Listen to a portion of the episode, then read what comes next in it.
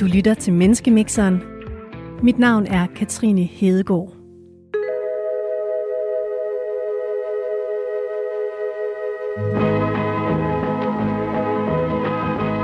En akademiker, en bedemand og en lastbilchauffør kommer ind på en bar. Eller det vil sige, at de kommer ind på en restaurant. Der er det vildt hyggeligt hernede. Skal, der, skal jeg rykke ind, eller hvad? Jeg hedder Andreas og er 36 år. Jeg er akademiker, og når jeg ser mig selv i spejlet, ser jeg en person, der tror på videnskab og det umulige i at forstå verden til fulde. Der står tre spillemaskiner i hjørnet, der dufter af pariserbøf, og mågerne synger over bugten. Der var en, der fik jackpot der. Jeg hedder Hanna Nørre Sørensen. Jeg er bedemand. Når jeg ser mig selv i spejlet, så ser jeg en person, der tror på Gud. Og så har jeg altid af en eller anden grund champagne i min køleskab.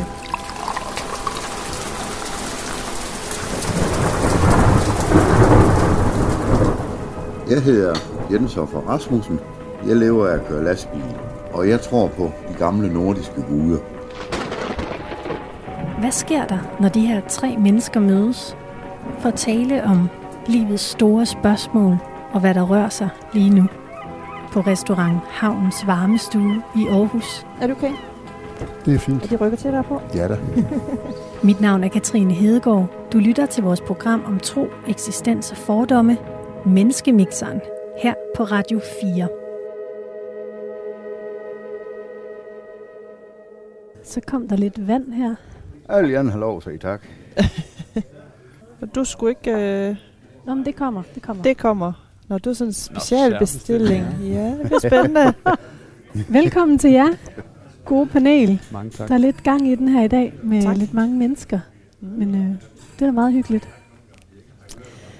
Det er lørdag, og Jupiter står faktisk 5 grader over månen lige nu. Så hvis I går ud, når det bliver mørkt, så kan I se Jupiter, som står og lyser. Og derude, hvor jeg bor, ude på Mols, der står den blå cikorie, hister her i grøftekant lige nu. Herinde sidder vi, og øh, jeg har faktisk taget sådan en uld undertrøje på. Jeg synes, det er lidt koldt i dag. Og du har et eller andet spændende liggende der, Jens, i et viskestykke. Ja. Hvad er det? Ja, nu kan vi jo prøve at, at pakke op og se. Hvad søren er det? Nej. Det ligner lidt en bong, men det er det ikke. Nej. Hvad har Jens taget frem, Hanna? Han har taget, øh, det ligner vel sådan et, øh, et horn, kan man sige, lavet i glas. Øh, det er sådan det store af dem. Og så er der et lidt mindre lavet i keramik. Ja, Så måske- et drikkehorn eller Ja, sådan noget. måske er det hans øh, stil derhjemmefra. Han har taget et par stykker med. Der er også en snor i den ene, så det er jo meget praktisk, man lige kan hænge den om halsen. Men Jens, er det fordi, du skal hælde din drikkevarer op i det der? Jamen, det tænkte jeg jo. Drikker du altid sådan et horn derhjemme? Nej, nej vi har som end noget så helt almindeligt som krus. Jeg kan også se, at du bekender mere kulør nu. Ja, nu. Ja. Fordi der er kommet en, øh, en halskæde frem med... Altså, jeg går ud fra, at det er Thors Hammer gange 4. Du har også en t-shirt på, hvor der står Death Metal. Ja, Og nedenunder det står der noget, som man næsten ikke øh, tør at læse op. Det må han selv læse op. Hvad står der, Jens? Jamen, Det kan jeg måske ikke engang der huske. står øh, Kussens Destilleri, jeg tror. Nej, Kussens Spritfabrikker. Undskyld. 8.000 år hos C, og så står der 666 procent. Og alligevel meget. Det er, det er en Stærke herlig, sager. herlig cocktail. det er jer tre, der, det er jer tre, der har sagt ja til at blive mixet sammen her på restauranten. Restaurant Havnens Varmestue i dag. Nu vil jeg fortælle jer, hvad vi skal tale om i dag. Først så skal vi lige lære jer lidt bedre at kende. Så skal vi i gang med dagens aktuelle emne, som er en snak om undskyldninger. Og det skal vi tale om, fordi de her godhavndrenge har fået en erstatning på hver 300.000 kroner. Så vi skal have en snak om, om man kan betale sig for skyld, og hvordan en ægte undskyldning i det hele taget ser ud. I den forbindelse har jeg lige taget et lydklip med, som vi skal høre med en professor. Og så har jeg taget et raflebær med.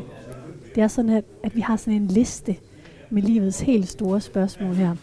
Og det er nogle, nogle emner, som vi kan tale om i dag, i morgen, eller når som helst. De er sådan set evigt aktuelle.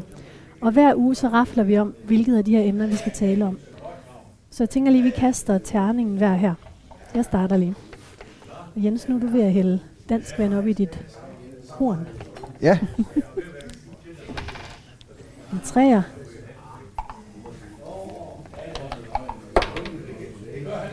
Og en etter.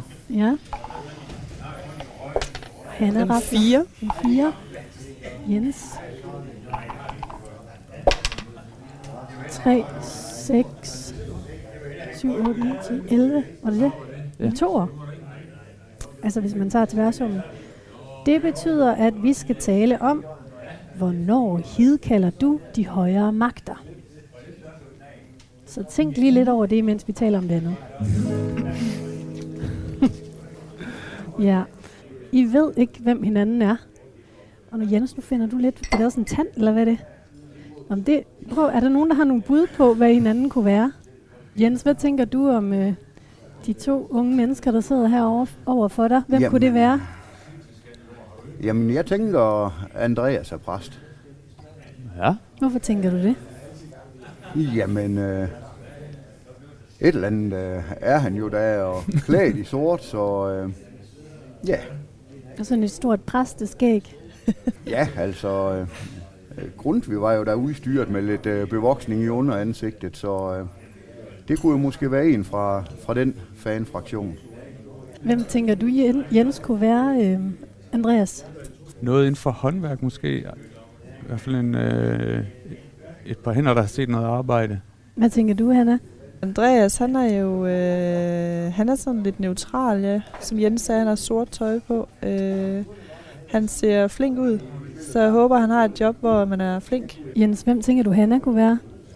Ja, nu sidder jeg jo her og har lyst til at sige, øh, sige præst en gang mere, men øh, Er det på grund af det to- sorte tøj der? måske, og så måske sådan en lidt rolig afklarethed på en eller anden måde. Der, der må simpelthen være en af jer, der er præst. Nu vil jeg præsentere, hvem I er. Hanna Nørager Sørensen, bedemand. Okay. Tæt på. Andreas Rishede, akademiker. Jens Offer Rasmussen, lastbilchauffør. Ja. Ja, så nu ved I det. Mm. Hvordan er det ellers for jer at sidde her? Er det sådan lidt anspændt, eller er det okay? Ja, selvfølgelig er det anspændt. Det synes Ja. jeg. Ja. Hvorfor? Jo, jeg har, øh, jeg har sådan undret mig over, at øh, noget så almindeligt som mig øh, skulle komme og deltage i et panel, hvor man diskuterer tro og eksistens og aktuelle emner. Øh, fordi jeg ikke som udgangspunkt ser mig selv som en, der ved enormt meget om det aktuelle, eller med en stærk holdning til eksistens. Nej. Så du er sådan lidt ydmyg omkring Ja. din invitation hertil. Ja, Vi bliver næsten nødt til at sige skål. Ja, lad os gøre skål. det. Fordi det er skål. Skål, Katrine. Skål. Ja, skål. Vi starter med dig, Hanna Nørager Sørensen, bedemand. Det er anden gang, du er med i programmet her. Ja, det er det. Bedemand i Randers. Mm. Hvorfor er du en dygtig bedemand? Ja, det skal du næsten spørge dem, jeg hjælper om, hvis de synes det. Men øh, jeg tænker dig selv, fordi jeg øh, har empati, fordi jeg synes, jeg formår at sætte mig ind i den situation, som folk de nu står i, når det sådan, de mister. Øh, og situationsfornemmelse i forhold til, at øh, folk er forskellige. Så jeg kommer ikke med, jeg kommer ikke ligesom med en plan og lægger ned over, men, men øh, lytter til, hvad folk de har brug for. Du fortæller i din præsentation, at du tror på Gud. Ja. Skal man egentlig gøre det for at være bedemand? Det skal man ikke. Øh, og nu skal jeg da ikke udtale mig om, hvor mange der gør det, men det tror jeg da i dag, tror jeg ikke, at de fleste gør det, og det ved jeg ikke, om de egentlig nogensinde har gjort. Øh, det har egentlig ikke så meget med det at bede at gøre. Øh, navnet stammer egentlig fra gammel tid, hvor det hed bydemand.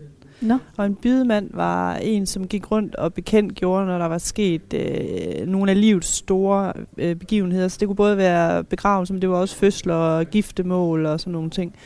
Og det blev så med tiden til en bedemand af en eller anden grund. Så, så det har ikke så meget med det at gøre. Nå. Og det var interessant. Ja. Det var lige sådan kort. Mm? Bare lige det for nu. Ja. Andreas Rishede, akademiker, uddannet læge, Ja. 36 år, syv måneder fra at have afsluttet dit speciale i patologi. Mm. Det er noget med at kigge på celler i et mi- mikroskop, ikke? Blandt andet, ja. Ja. Ja. Hvorfor valgte du at blive læge? Ja, det er et godt spørgsmål. Det var jo en beslutning, jeg tog, mens jeg gik i gymnasiet, og, og øh, jeg interesserede mig meget for de naturvidenskabelige fag, og øh, havde sådan en fornemmelse af, at øh, lægevidenskaben var der, hvor alle fagene mødtes. Ja, så det var sådan en nysgerrighed på det. Så kan man sagtens overveje, om det er den rigtige indgangsvinkel til lægefaget. Det tror jeg ikke. Hvad er den rigtige indgangsvinkel så? Nå jo, men øh, i sidste ende kommer det jo til at handle rigtig meget om mennesker. Det er egentlig der, det er godt at have nogle gode egenskaber og en, øh, en interesse. Men det har du jo også. Ja. Ja. Men jeg har en større interesse i, øh, i naturvidenskaben. Gå videre til dig, Jens. Ja. Jens, Jens Offer Rasmussen, lastbilchauffør, kører med boller fra Schulstad, asatrone, identificerer sig med Loke. Og jeg har googlet Loke. Han er far til tre monstre. Midgårdsormen, Fenrisulven og Hel. Så det er jeg lidt interesseret i. Altså, hvad har I til fælles? Øhm, ikke lige det der med tre børn, øhm, men øhm, vi har det lidt til fælles, at vi vel alle sammen på en måde er lidt kaoskræfter. Øh, nogle gange gør vi det rigtige, og andre gange gør vi måske nok det forkerte. Og en gang imellem, så tror jeg faktisk, det er rigtig godt, at vi gør noget forkert. Altså, jeg ser jo Loke som en, der, der bryder lidt med lov og regler og konventioner. Og det ender næsten altid ganske forfærdeligt galt. Men omvendt så er Loke også den, der altid i sidste øjeblik finder på råd. Øh, hvad pokker gør vi for at komme ud af, af det her LORT høstblomst, jeg nu har fået os rådet ud i? Ikke? Og så finder han på noget nyt. Noget, som ingen har set før. Og øh, det er jo en vidunderlig ting, at der er nogen, der tør bryde lidt med det, vi plejer at gøre, og få noget nyt ud af det. Er du sådan en, øh, en rebel, der, der bryder love og regler og, og havner i noget snavs? Nej, ikke. Øh, jamen, det kommer jo an på, hvad man mener med regler, men altså... Jeg for eksempel sådan en, hvis, hvis noget i verden kunne få mig til at ryge, så er det, når rygeloven bliver så stram, at vejarbejderen, der står ude midt på Mols et eller andet sted, og ikke kan se, at andre mennesker skal grave vejskilt ned, han må ikke tænde en smøg. Altså sådan noget, det, det kan jeg simpelthen ikke med. Så det der med at blive begrænset, når nogen fortæller dig, hvad du skal, så gør du det stik modsatte. Ja, det, det har jeg det i hvert fald. Øh, det, jeg har lidt den tendens til, kan jeg godt se. Men, og det har jeg egentlig nok altid haft, uden at jeg vidste, det var det. Da vi engang i tidernes morgen skulle konfirmeres, der skulle alle andre ude fra den der bitte landsby, de skulle i Tivoli Friheden i Aarhus. Så pakket den tyk, der var knap så tyk dengang, sin fiskestang og så videre på cyklen, og tog til Samsø og havde en fin dag med at sidde for sig selv og fisk. Så det startede allerede dengang. Nå, Ja. nu har I fået et lille blik ind i hinanden. Hvad tænker I? Altså, øhm, er der nogle sådan oplagte punkter, hvor I tænker, I er meget forskellige, eller kunne være uenige om noget? Altså, jeg tænker jo oplagt, at, at jeg egentlig kan være lidt uenig med dem begge to. Hvad skal man sige, hvis, hvis det er måske ikke sådan bevæggrunde omkring, hvorfor man tror på noget eller ikke tror på noget, men, men, men ud fra den præmis, at jeg siger, at jeg tror på Gud, og en ikke tror på Gud, en tror på en anden Gud, end den Gud, jeg tror på, så er der jo så er der en forskellighed der, kan man sige. Mm. Sådan objektivt. Jeg synes, det var sjovt det her med, at øh, Jens havde øh, lidt svært ved at regne os andre ud. Altså fordi vi er sådan lidt anonyme i vores udtryk, hvor Jens han måske er mere... Øh, du vil i hvert fald du vil gerne ud med det, du, øh, du mener og tænker og kan lide. Mm. Ja, det, det er nok ikke helt forkert. Jeg, jeg, vil, jeg vil godt vise, hvem jeg er, fordi jeg mener egentlig, at jeg kan godt stå ved, hvem jeg er. Er I sådan mere bange for at vise, hvem I er? Han er Andreas. Altså for mit ko- vedkommende ikke nu. Altså tidligere, ja. Jeg vil sige, da jeg var ung og sådan noget, så synes jeg måske ikke, at det var sådan super fedt at skulle sige. Øhm, så det gjorde jeg nok egentlig ikke. Der stod jeg ikke ved det. Altså sige, at du var sige, bedemand. Øh, nej, det var jo ikke var. helt dengang, men Nej. altså at sige, altså hvis vi går ind og snakker om troen og det, man tror på, altså det var ikke noget, jeg underholdt med. Altså det var, lidt mere, det var mere at gå under radaren for mig dengang. I dag der har jeg sådan mere, nej det har jeg ikke behov for at skjule, men jeg har på den anden side heller ikke et behov for at lave et statement omkring det. Mm. Øhm, på den måde. Nå, jeg synes i hvert fald, det er fedt, at øh, I er kommet, og vi har en repræsentant fra lidt af hvert.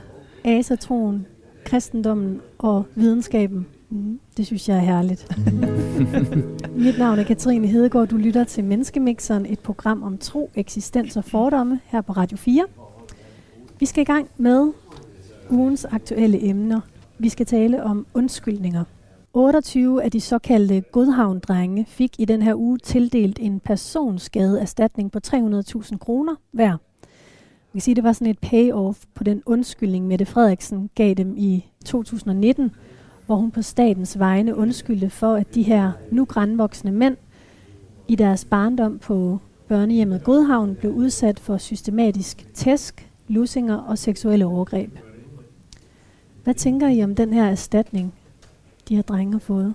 Jens, kan jeg få dig til at tage mikrofonen lidt ud, for den krasser lidt op af dit skæg? Er det godt og, Ja. og helt godt endda måske? Det er det. Hvad tænker I om det, at de har fået den her erstatning? Kan man købe aflad på den her måde? Jeg kan godt forstå, at man har et behov for at få noget oprejsning eller få noget retfærdighed og få et bevis på det, og det kan man sige, det er penge jo meget et bevis på. Men i bund og grund tror jeg, jeg tænker, at øh, undskyldningen kan blive øh, lidt hul, øh, hvis det er, at der hænger penge sammen med. Og man kan jo også diskutere, om den har været så mange år undervejs, fordi nogen har vidst, at øh, i det øjeblik, vi giver undskyldningen, så ved man også, at der kommer et krav om noget efterfølgende. Og så er det jo i virkeligheden, at man trækker noget ud, som man kunne have, have fået oprejsning for på et tidligere tidspunkt. Er sådan en umiddelbar ting, jeg tænker. Heler det sådan vores lands samvittighed? Altså når, når vi engang går i afgrunden, går vi så frelste herfra som land, fordi vi giver de her penge for vores sønner i fortiden? Nej, det synes jeg ikke. Altså, fordi det ændrer jo ikke på, hvad der er sket. Øhm, og jeg,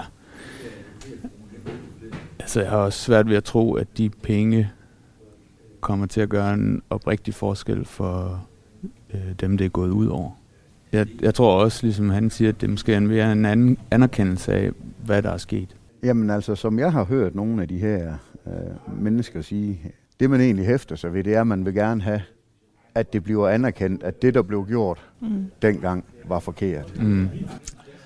Og så kan man sige, gør pengene en forskel? Ja, det gør de. Fordi, hvad skulle man ellers gøre? Man kan jo ikke rulle tilbage igen, og du kan ikke trække en lussing tilbage, vel? Du kan ikke uh, trække et overgreb tilbage. Men man kan så sige som samfund, altså nøjagtigt ligesom, nu er jeg blevet høvlet ned i trafikken et par gange, at jamen, ved du hvad, undskyld, og vi kan ikke, vi kan ikke give dig din, din fulde førlighed tilbage igen, eller enten det er så noget fysisk eller mentalt. Vi kan ikke give dig din fulde førlighed igen, men vi kan, vi kan prøve at sætte et plaster på såret. Mm. Mm. Og pengene, det er nok ikke, det er måske ikke det perfekte, men hvad pokker har vi der bedre? Så Som du har fået erstatning for det, eller hvad? Ja, når jeg tænker nu i forbindelse med Ja, ja, de her mennesker Ja. også, ikke? At, Mm. at vi kan jo ikke... Der, der er et eller andet mentalt inde i dem, der har... Mm. Der tager De, skade. de har jo ikke haft godt af det Nej. der. vel? Mm. Nej. Og selvfølgelig kan man sige undskyld, og jeg synes, det er fint nok lige at, at lægge en lille skilling ved. Fordi man kan ikke andet. Nej, men det er også øh, det er jeg enig med dig i. Og jeg synes, i sager, hvor det handler om fysiske skader, og sådan, så, så giver en pengeerstatning mere mening, fordi at der kan man tale om øh, tabt arbejdsfortjeneste, øh, eller noget i den stil, som, hvor pengene så erstatter det. Men her, der øh, pengene heler jo ikke de sår, som, øh, som de nu voksne mænd har pådraget sig. I vores øh, eftermiddagsprogram Missionen her på Radio 4 talte de onsdags med Christina Sig, professor i, as- professor i erstatningsret. Og de spurgte hende, hvordan man når frem til, at det lige præcis skal være 300.000, de her godhavndrenge skal have i godtgørelse for det, de har været udsat for. Og det klip skal vi lige høre, fordi der er nemlig forskel på, som du siger, Andreas, de her erstatninger. Det kommer her. For det første, så anerkender juraen, at det kan man ikke sætte penge på. Øhm, og derfor så prøver man alligevel øh, ved at gøre, give noget, vi kalder torterstatning. Nu er der i, forhold til de her godhavndrenge, der er der jo indgået et forlig, at de har fået de her 300.000, og det her, de 17 andre af dem også fik tilbage i februar.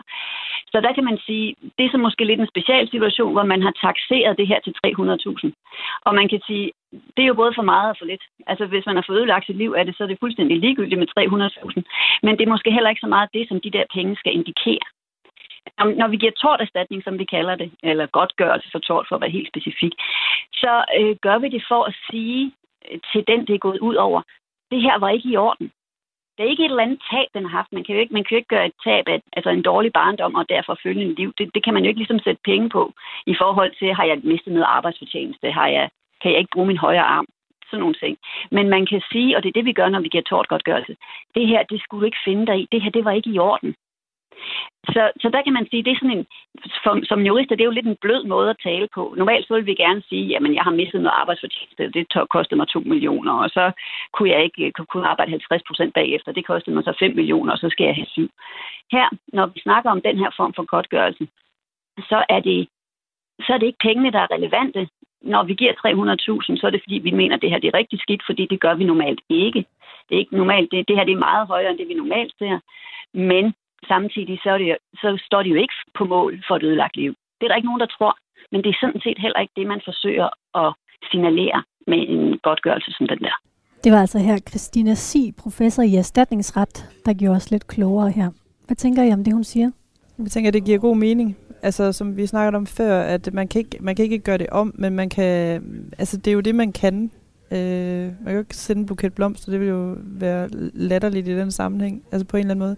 Så det er jo det, man kan, men jeg tænker også, at lige så snart man snakker penge, og penge skal være plaster på såret i, en eller anden, øh, i et eller andet omfang, så det ligger det, det er jo også snublende nært, at man i virkeligheden be- kan begå en fejl igen. Mm. Fordi dem, der skal modtage pengene, der er jo en grund til, at de får pengene, og hvis de synes, det er for lidt i deres optik, øh, er det så igen samfundet, der på en eller anden måde siger til dem, det var ikke værre end det, fordi at I kan ikke få mere end det beløb, vi har sat af til det. Eller hvordan, øh, og det tænker jeg jo kan være svært øh, på en eller anden måde, fordi man netop ikke kan sætte et beløb på. Nej. Eksakt, et, et, et, et eksakt beløb på. Det er også os alle sammen, der betaler for det her, og når det nu alligevel ikke heler, altså bliver det så ikke bare noget, der bliver ved med at rulle? Altså nu er der for eksempel 31 elever på en ja. på Graven, Gravens hovedkostskole i Sydjylland, der klager over deres behandling, ja. som de har fået. Ja. Og de vil måske også gerne have en erstatning nu. Ja. Altså, kan det ikke blive sådan selvforstærkende, at det bliver ved med at rulle? Det kunne det sagtens mm. blive. Øh, altså, vi, har, vi har jo lige set det i MeToo-sammenhæng, ikke, hvor øh, når først døren var åben, var der mange, der stod frem og øh, øh, fortalte om de oplevelser, de har haft. Men det synes jeg ikke, der er noget skidt i. Øh, altså fordi der er jo mange ufortalte historier. Har I noget i jeres liv, I sådan kunne tænke jer at få en erstatning for, når I kigger tilbage? Eller I kunne savne en undskyldning for? Ja, der kan jeg da godt melde mig lidt på banen.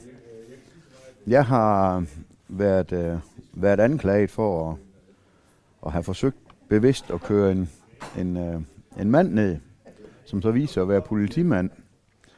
Og jeg har lige været i, i retten og er blevet frikendt. Prøv at tage os med til det øjeblik. Hvad skete der? Altså, der sker det, at jeg kommer ud fra en parkeringsplads. Det er klokken 6 om morgenen, og det er mørkt og regnvådt og så videre. Og jeg kommer nok en anelse for langt ud, inden jeg får stanse for den her sorte bil. Og øh, den kører hen i et lyskryds og drejer til venstre, og da det så bliver grønt lys for mig, kører jeg samme vej. Og et stykke hen ad den vej, der, der opdager så pludselig en, en sortklædt person, altså ingen reflekser, ingen lys, ikke noget, noget som helst, der står og sådan, truer med et eller andet i den ene hånd. Jeg tror så, det er en, der vil slås, og jeg tænker, hvis der er noget, vi ikke skal have så, der slås om noget, der er sket i trafikken, det, altså, men manden træder til side, og jeg kører videre, og det er sådan set for mig at se det. Så standser han mig lidt senere, og, og jamen det viser så det, han har stået med, det er et politi i det, og sådan et har jeg aldrig set. Ja, det har jeg, da jeg var ung. Da det var sådan en metal-ting. Men øh, jeg tror altså, det var en flaske, han stod og truede mig med derom. Og jeg får så at vide, at det her, det er godt nok alvorligt af, og han råber og skriger. Han, han sådan virkelig op at køre. Og en ting, det er så, at jeg får en, en bøde for at være kørt ud for ubetinget vigepligt og klip i kørekort. Det er sådan set lidt ligegyldigt. Jeg plejer ikke at færde sådan, så det ikke giver anledning til klip. Så når jeg, det render ud af sig selv. Men så får jeg vide, at jeg er sigtet efter straffelovens paragraf 252 om vanvidskørsel, at jeg bevidst skulle have forsøgt at køre ham ned. Og det er sådan en sag, der stod på i to år. Øhm, Men du blev i hvert fald frikendt i ja, det sidste. jeg blev frikendt. Og jeg har det bare sådan, jeg ved ikke rigtig, om, om det er en undskyldning, der skal til. Men jeg kan bare mærke, der er et eller andet, der sådan er, er brændt i stykker ind i mig. Mm. Altså, det har været to rigtig, rigtig træls år for mig. Men med en masse dårlige tanker og Hvad har du tænkt på? usikkerhed. Altså, øh, så ryger kørekortet jo. Nå ja, men så er der ikke noget at lave, vel? Hvad ville straffen være, hvis du nu var blevet dømt? Jamen, så skulle jeg have været af med kørekort, og så skulle jeg have været i fængsel. I hvor lang tid? Det ved jeg faktisk ikke. Men jeg tænker bare fængsel. Sådan, altså, Men Jens, det, det er slet ikke en del af øh, min identitet, at jeg skal i fængsel. Altså, Men hvordan havde du det? Altså, nu startede du med at fortælle det der med autoriteter. Det er ikke lige nej, det, du har det bedst med. Hvordan havde øh, Loke det inde i dig, da, da den her politibetjent betjent stod og råbte af dig? Blev du Jamen, også sur? nej egentlig ikke, fordi øh, min naturlige reaktion på, på konflikt i første omgang, det er jo at gå hen og, øh, ved du, det må du undskylde, for jeg kom for langt ud. Det var altså ikke, øh, det var ikke bevidst, og jeg er glad for, at der ikke skete noget, og så videre. Så bliver det jo så bare sådan, når den anden så bare helt af sig selv sådan nærmest harcelerer og kører sig selv op i et vanvittigt gear, ikke? Så, så står man bare der og føler sig som en eller anden, øh, der er medvirkende i en øh, novelle af Frans Kafka. Det bliver mere og mere absurd, og, og, pludselig så, så sidder du bare i en detentionscelle, ikke? Men midt øh, i I, har jo også, I har jo set situationen fra hver jeres sted. Ja. Altså, fordi den eneste, der ved, om det var bevidst eller ej, det er sådan set dig. Mm. Og det, du ved, og, og du forklarer jo her, at det ikke var bevidst. Ja. Men han står der og, og har viftet med sit øh, politiskilt og har set dig prøve at undgå at blive stoppet af politiet. Og, altså, øh, så han har troet noget andet om situationen.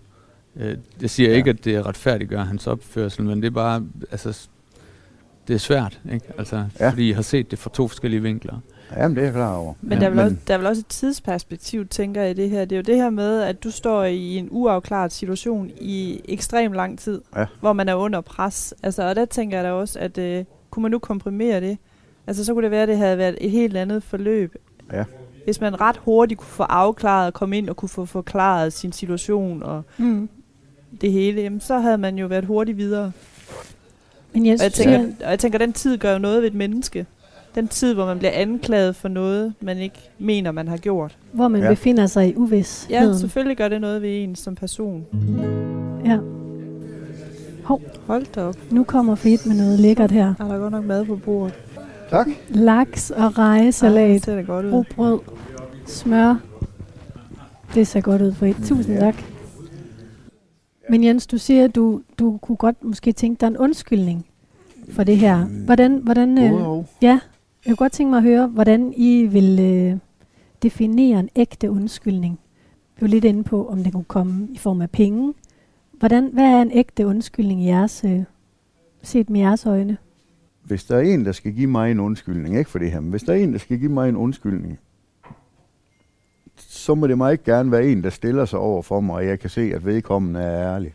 Mm. Mm. Og virkelig mener, at det må du sgu pardon, jeg har lavet noget lort. Jeg tror også, jeg tænker uopfordret. Altså, at for mig kunne det være et element, at hvis jeg skal bede om at få en undskyldning, så tror jeg måske, jeg kunne stille spørgsmålstegn ved, hvor, øh, hvor dybfølt den kunne være. Mm. Fordi jeg tror, vi alle sammen ved nogle gange, hvad, vi, hvad der er det klogeste at gøre. Så, så hvis der er nogen, der er uopfordret, kommer og siger, det må du undskylde. Altså, det var ikke lige, det var ikke sådan ment. Øh, hvilket for mig også betyder, at man selv har kunne reflektere over, at det, man har gjort eller sagt, har givet en, en, øh, en reaktion i mig. Så vidner det jo også om, at man, man har det syn på, at man godt kan se, hvordan andre mennesker de reagerer på det, man udsætter dem for.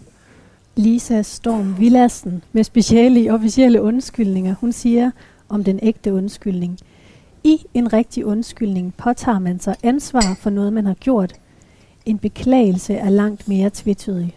Det er sådan, hun definerer en undskyldning. Så hvis man siger, at jeg beklager, at jeg har, så har man allerede devalueret det lidt Ja. i hendes optik. Ja. Der er det lyder sådan- som et fedt speciale. Ja. Officielle Helt undskyldninger. vildt. Smalt også, ja. tænker jeg. Ja, der har ikke været givet så mange af dem. Nej. Der har været lidt, lidt flere på det seneste. Det er som om, det begyndte at rulle lidt med de undskyldninger alle steder. Ja. Ja, der er gået lidt inflation i det. Men jeg synes jo så i øvrigt, der er en helt anden side af undskyldning, som egentlig for mig er, er vigtig. Hvor jeg sådan set... Øh, jamen, der har jeg da opført mig som en komplet idiot, og det har jeg det faktisk skidt med, når jeg kommer til at tænke på det. Hvad jeg heldigvis ikke gør ret tit. Men øh, der var en pige, der, der, havde, der var kørt ud foran mig på motorcykel, og jeg, jamen, altså det tog to år med sygehus og ja, utallige brud og alt muligt. Når du kom til skade. Ja. Ja. Og øh, ja, jamen, det, det var jeg da ved at dø af, sådan ligesom så tæt på, som man nu kan komme. Og da vi så har været i retten efter ja, flere år, så kommer hun hen til mig, jeg står der og skal på nakken af en motorcykel igen jo. Fordi der er ingen grund til at være idiot, når man nu kan være komplet idiot. Så jeg skulle derud og køre motorcykel igen. Og så kommer hun hen og siger til mig, hun er meget usikker og sådan, at, øh, at hun er faktisk rigtig, rigtig ked af, at det er gået sådan, og hun håber ikke, at jeg har fået ondt. Hun kommer og giver dig en undskyldning. Ja, det gør hun. Og den side af, af det, hvor jeg så virkelig var en idiot ud over det til vanen, der, jeg siger, Gud har jeg ondt, og det er der ikke noget at gøre ved. Og så tog jeg hjelmen på og startede svinen, der kørte. Fordi, og det, det synes jeg, det er, jo, det er jo en forfærdelig ting af mig at gøre. Ikke? Fordi det ligger lidt i det der med en undskyldning. Hvis den virkelig er oprigt, oprigtigt ment, så er der også en forventning om, at man tager imod undskyldningen. Og det gjorde jeg ikke. Og det er da forfærdeligt at opføre sig sådan over for et andet menneske. Det, det, øh, Så nu har du egentlig en fornemmelse af, at du skylder hende en undskyldning. ja, selvfølgelig skylder jeg da hende en undskyldning. Ja. Fordi jeg har da gjort noget af det værste, øh, man kunne. Hun har jo ikke øh, haft til intention at skade mig, men det, det gjorde hun så. Men det har da gjort ondt i hende. I Gud, at det har da gjort ondt i hende. Ja, hun har vide det. virkelig taget sig sammen, meget, meget usikker pige at komme hen og Mm. sige den, her- til den her halvstore mand på motorcyklen der, at, at nå, jamen, jeg håber ikke. Ja. Og så Ja. brænder jeg bare af på den måde. Det er jo ikke, øh, det er da absolut ikke i orden. Og jeg håber da ikke, at jeg nogensinde kunne komme til at gøre noget. øh, Man kan Noget sige, det er lignende, jo, øh, jeg, jeg tænker, det er menneskeligt. Altså, det er jo menneskeligt, fordi det er på bagkant af, af det, man har gået igennem. Og det er jo også det, refleksion nogle gange gør. Altså, når vi lige får tid til at tænke os om, så er det jo, at så bliver man lige meget klogere. Mm. Og det er jo i virkeligheden bare det, du har gjort. Du kører derfra, og så, så opfatter jeg, at du kommer til at tænke dig om, og så, okay, det var ikke... Øh, men så er det igen det der med at kunne rulle tiden tilbage, det kan vi jo ikke. Og Hanna, der kommer et tidspunkt, hvor vi slet ikke kan rulle tiden tilbage mere. Ja. Det er, når vi er døde. Ja. Jeg har sådan tænkt på, kan man se på et lig, hvis det sådan er uforløst? Hvis, der, hvis det har manglet en undskyldning, eller mangler at give en undskyldning, altså ser man sådan mere forkrampet ud, eller er der forskel på det? Jeg tror, hvis du siger, man kan det, så tror jeg, det er, fordi man gætter. Fordi det kan man ikke. Men man kan selvfølgelig se på, øh, man kan jo se på mennesker, både når vi er i live, men også når vi dør. Man kan jo godt fornemme, om folk har levet et hårdt liv. Og så kan man jo så begynde at lægge nogle øh, tanker i det. Øh, har man det, jamen har man så mere at sige undskyld for, øh, potentielt. Men nej, ikke, ikke i øjeblikket. Så kan du ikke se det på folk. Der ligner vi hinanden i døden. Der Ja. har vi fået fred. Eller hvad? Nogen ser fredfyldt ud, nogen ser knap så fredfyldt ud. Men, øh, men mange, der oplever man nok egentlig, at man ser fredfyldt ud. Ja. Men når man så ser mindre fredfyldt ud, kan det så være, fordi man mangler få en undskyldning? Måske. Det, Det, det kan jeg jo ikke vide, men det kan, jeg, det kan jeg ikke sige ja til. Det tænker jeg ikke, jeg kan. Hvad tænker du så, det kan være, der gør, at man ser mindre fredfyldt ud? Ja, det kan jo være, hvis, øh, i det, at hvis man har haft et, øh, et svært forløb op til, at man afgår ved døden, øh, at så ser man mere, øh, så ser man mere ufredfyldt ud. kan man sige det på den måde? Og hvordan ser det ud? Prøv at beskrive, hvordan sådan et ufredfyldt lige ser ud. Jamen, der er jo ikke nogen tvivl om, at når man, altså, når man dør, så ser man anderledes ud. Der er nogle gange nogen, der sådan bruger den der vending med, at man ser ud, som om man sover. Det vil jeg så sige, det, det synes jeg er et lidt forfejlet udtryk, fordi det synes jeg ikke, man gør. Der er ikke nogen tvivl om, at, at der er noget levende, der har forladt øh, et menneske, når man dør. Og det ser jo i sig selv, altså det der med, når der ikke længere er liv eller sjæl, eller hvad man ønsker at kalde det, så, så, øhm, så ser et menneske jo anderledes ud. Øhm, nogle gange så ligger de, men det er jo rent teknisk, hvad der sker. Nogle gange så ligger man med lidt åben mund, og det, kan jo også, det, er jo, det er jo afskrækkende, når vi kommer ind og kigger. Og især hvis man er, er tæt på, så kan det jo godt se meget mærkeligt ud. Men det er jo sådan rent, hvad der sker i kroppen, når man dør. Hvad, hvad med dem, de pårørende omkring? Mm. Oplever du nogle gange, jeg tænker, du møder mange forskellige familier, oplever mm. du nogle gange, at der står nogle pårørende tilbage, som fortryder, at de ikke fik sagt undskyld til den afdøde? Det er jeg helt sikker på, at der gør. Jeg er ikke i tvivl om, at mange vil opleve at stå til sidst, og så være ærgerlig over, at man ikke lige fik sagt det der. Om det så er deciderede undskyldninger, eller det er andre ting. Øh, det er jeg ikke i tvivl om, mange oplever. Fordi der er, der er altid tid. Altså, jeg tror altid, vi går så med den tanke om, jamen det kan vi lige vende tilbage til, eller lige, på, lige når jeg har en bedre dag, eller solen skinner, så tager vi den. Øh, og nogle gange så ved vi jo bare ikke, og det kan man sige, Jens, det ved du jo også på egen krop, altså at øh, nogle gange så ved vi ikke, om solen står op i morgen. Mit navn er Katrine Hedegaard. Du lytter til Menneskemixeren, et program om tro, eksistens og fordomme her på Radio 4. Jeg sidder her sammen med jer, dejligt panel. Hanna Nørager Sørensen, bedemand, Andreas Rishede, akademiker, Jens Offer Rasmussen, lastbilchauffør. Hvem med dig, Jens? Får du lyst til nu at tage fat i hende og give hende en undskyldning? Ja, det gør jeg da ubetinget. Skal du ud og gøre det så? Ja, øh, nej, fordi jeg tror ikke, jeg har en chance for at, for at finde hende. Du kan sige undskyld nu? Ja, det kunne jeg jo da, hvis jeg da for pokker bare kunne huske, hvad hun hed. Men øh, jeg kan jo sige det på den måde, vi mødtes i et, i et kryds i Malskær i 86. Og senere så mødtes vi så i retten i øjet, og jeg er forfærdelig ked, jeg ikke tog imod din undskyldning. Det mener jeg virkelig. Det, det håber jeg, du kan tilgive mig for. Jeg har det virkelig skidt med, når jeg kommer til at tænke på det. Så uforbeholden undskyld fra min side. Sådan. Hov, så, det, så ligger der, der lige lidt kaffe og baby. På jo, så tager jeg også En lille en, ja tak. Den var pænt stor, den der. det var til Katrine. ja, jeg tager en lidt mindre en. Et lille bitte nip. Men uh, skulle vi ikke spare på opvasken, så hælde det i den der. Ned i dit lille horn. Ja. Tak, hold, hold, hold. tak. Det er første gang, du ser sådan en Bailey-glas. Ja. Det tror jeg gælder os alle sammen. Ja. Jamen, uh, så har du jo prøvet noget nyt i dag. Er det ikke dejligt? tak skal du have. Har du det altid med dig? Nej. Alle de andre, de sidder sgu og drikker af sådan en negro negl, og det er rigtig, rigtig fint, men det man må fandme kunne få i det glas. Det er simpelthen uh, specielt fremstillet til dig? Ja. Hmm? Øh, der blev lavet to. Det var, jamen, det var heromme i Klostergade i Aarhus. Virkelig fint. Sjovt, ja. Og nu har I været sammen i lidt over 40 minutter. Hvordan synes I, det går? Altså, er det mindre? Du var sådan lidt, du synes, det var lidt anspændt til at starte med, Andreas. Er det lidt bedre nu? Ja, jeg synes, jeg har en meget afslappet stemning. det er godt. Ja. Skal vi skåle i den her Bailey? Ja.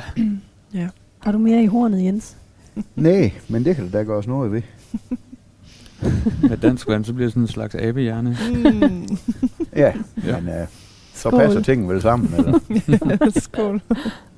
Abehjerne, er det ikke en pastaret? Eller, det er det.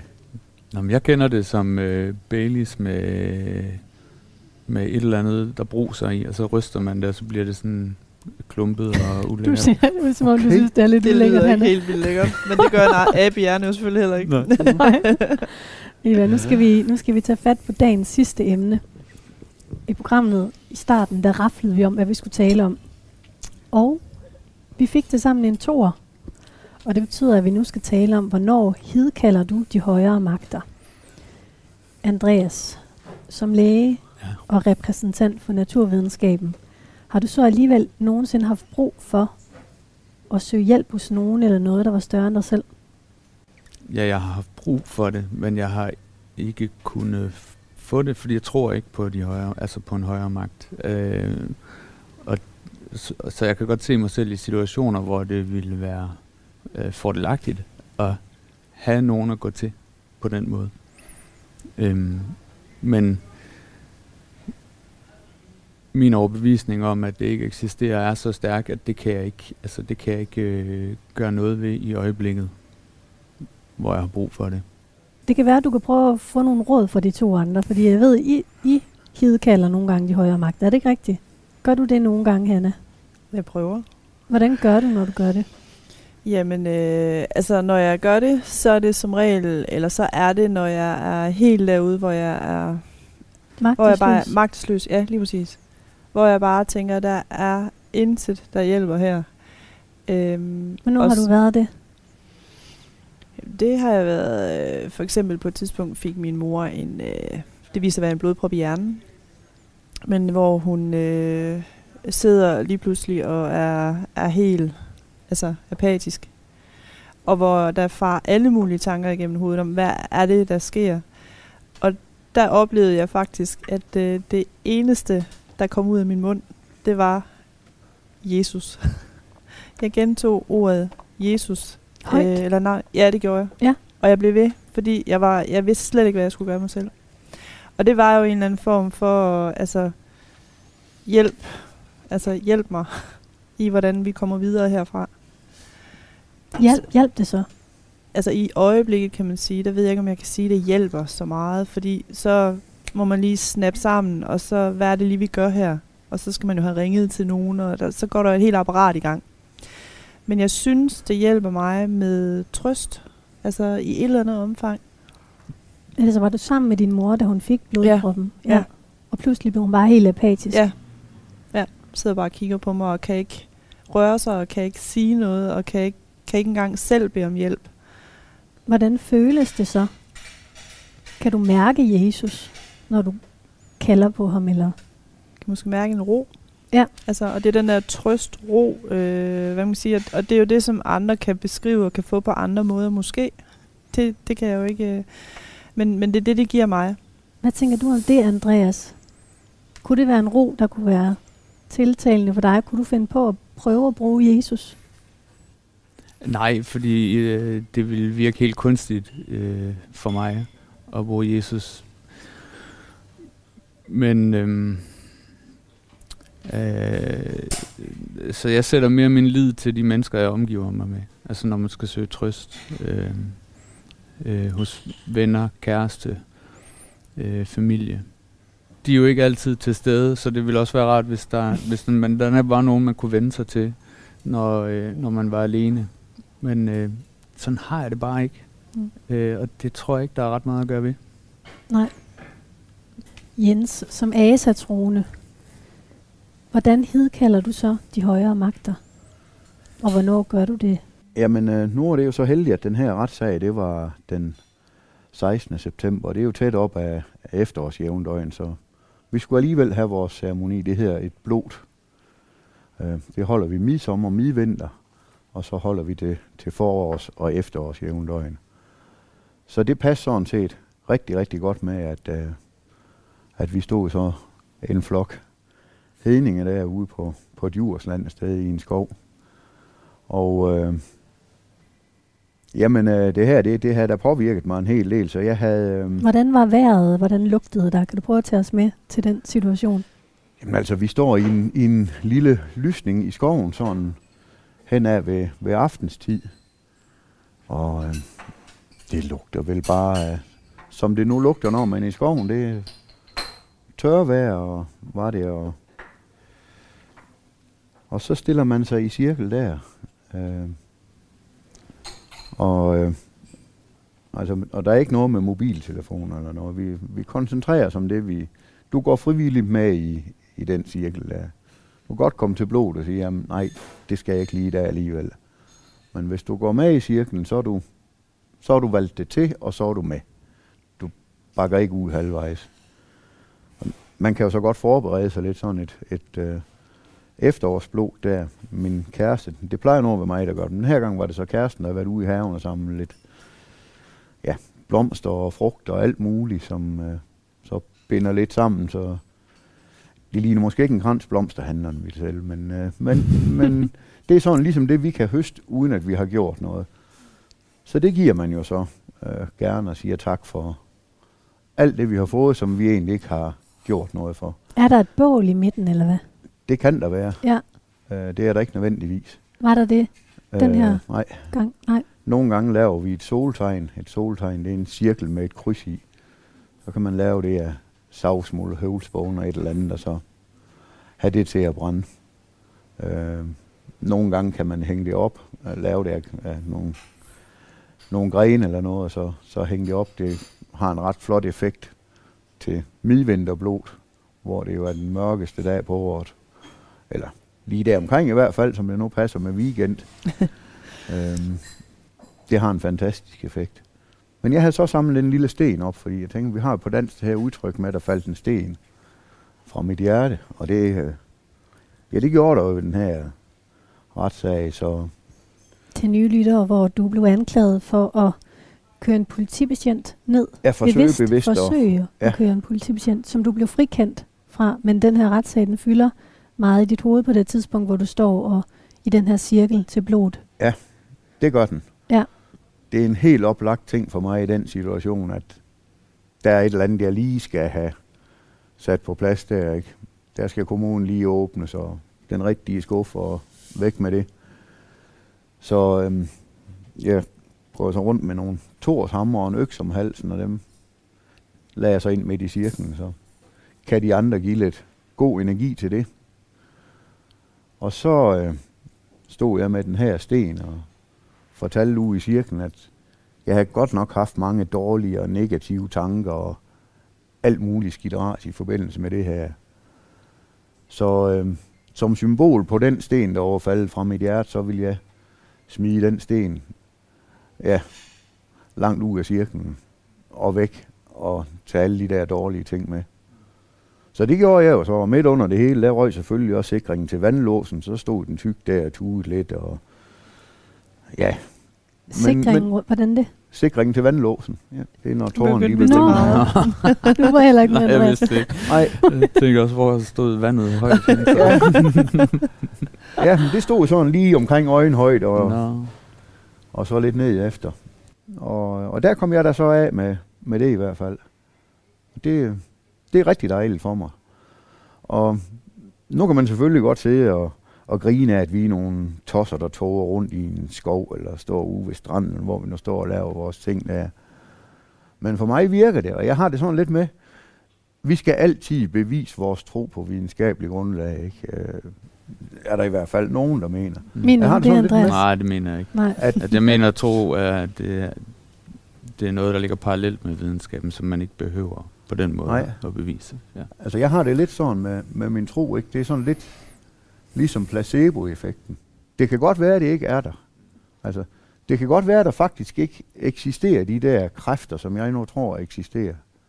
Men det kan jo godt være, at det er lidt placeboeffekten. Hvis jeg tror på, at det eksisterer, hvis jeg tror på, at det virker for mig, så får jeg faktisk det ud af, at det virker. Lidt ligesom ham, du giver en kalktablet, og så viser det faktisk, at uh, hans tredje øre forsvinder, eller hvad det nu er, den skal gå godt for den her billede. mm. Jeg synes, det er en meget klog betragtning. Det, ja, det er jeg enig med dig. Mit navn er Katrine Hedegaard. Du lytter til Menneskemixeren, et program om eksistens og tro her på Radio 4. Nu er vi faktisk nået igennem dagens program. Hvordan har det været for jer at diskutere de her ting? Tale med hinanden, høre hinandens historier? Det har været super fint. Jeg synes, det har været spændende, Ja. ja. ja, det, det, øh, jeg ville sådan set ikke have stridt imod, hvis du havde sagt, det kunne godt lige vare en time længere. Nej, vi er først lige kommet i gang. Ja. ja.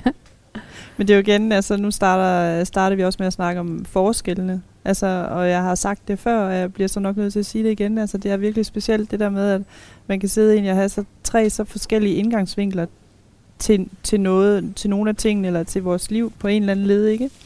Og så sidder man alligevel og, og kan, kan på nogle punkter spejle sig i hinanden. Vi har bare et forskelligt sprog for det på en eller anden måde. Hvad er det for nogle punkter, at du kan spejle dig i Jens og Andreas? Jamen, jeg kan da, jeg kan da spejle mig i, at uh, Andreas for eksempel siger, at han, han kunne have et ønske om, uh, eksempelvis med det sidste, vi talte om, et ønske om, at man kunne vende sig mod nogen. Altså i bund og grund, så er det jo, så er det jo den samme lyst. Jeg agerer bare på det, eller hvad skal man sige, har valgt at agere på det. Mm. Og det er jo sådan set også det, uh, Jens giver udtryk for. Det er jo bare i den anden kontekst. Øh, og når, når du sidder, Jens, og fortæller om de ting øh, til et blod, jamen det hedder nogle ord. Jeg kan måske få nogle referencerammer til, til noget, jeg også kender fra kristendommen, hvor man, det er i virkeligheden de samme mekanismer på en eller anden måde. Vi gør det på forskellige måder, og kalder det noget forskelligt. Mm. Øh, så det er bare det igen den følelse, jeg sidder med, at det, det synes jeg er meget specielt i virkeligheden. Men Andreas, du startede med at sige det her med, at du, du var sådan lidt forundret over, at du var blevet inviteret, fordi du var jo bare et almindeligt menneske, der ikke, øh, Ja, det der ikke vidste noget om noget. Ej, det er lidt hårdt sagt. en, en grov fortolkning. Ja. Jamen, sådan har jeg det nu stadig. Føler du ikke, du har bidraget med noget? Min tilstedeværelse i hvert fald. Nej, det ved jeg ikke lige, hvad jeg skal sige til det. Nej. Men det er vel netop pointen, Andreas, er det ikke det, at vi er helt almindelige mennesker, der sidder her? Ja. Altså, og vi, vi, vi er bare blevet inviteret ind, fordi vi nu har er en eller anden, det der berømte skilt der, vi repræsenterer på en eller anden måde, men, men vi er jo bare, altså, men det er vel præmissen for, at vi sidder her netop.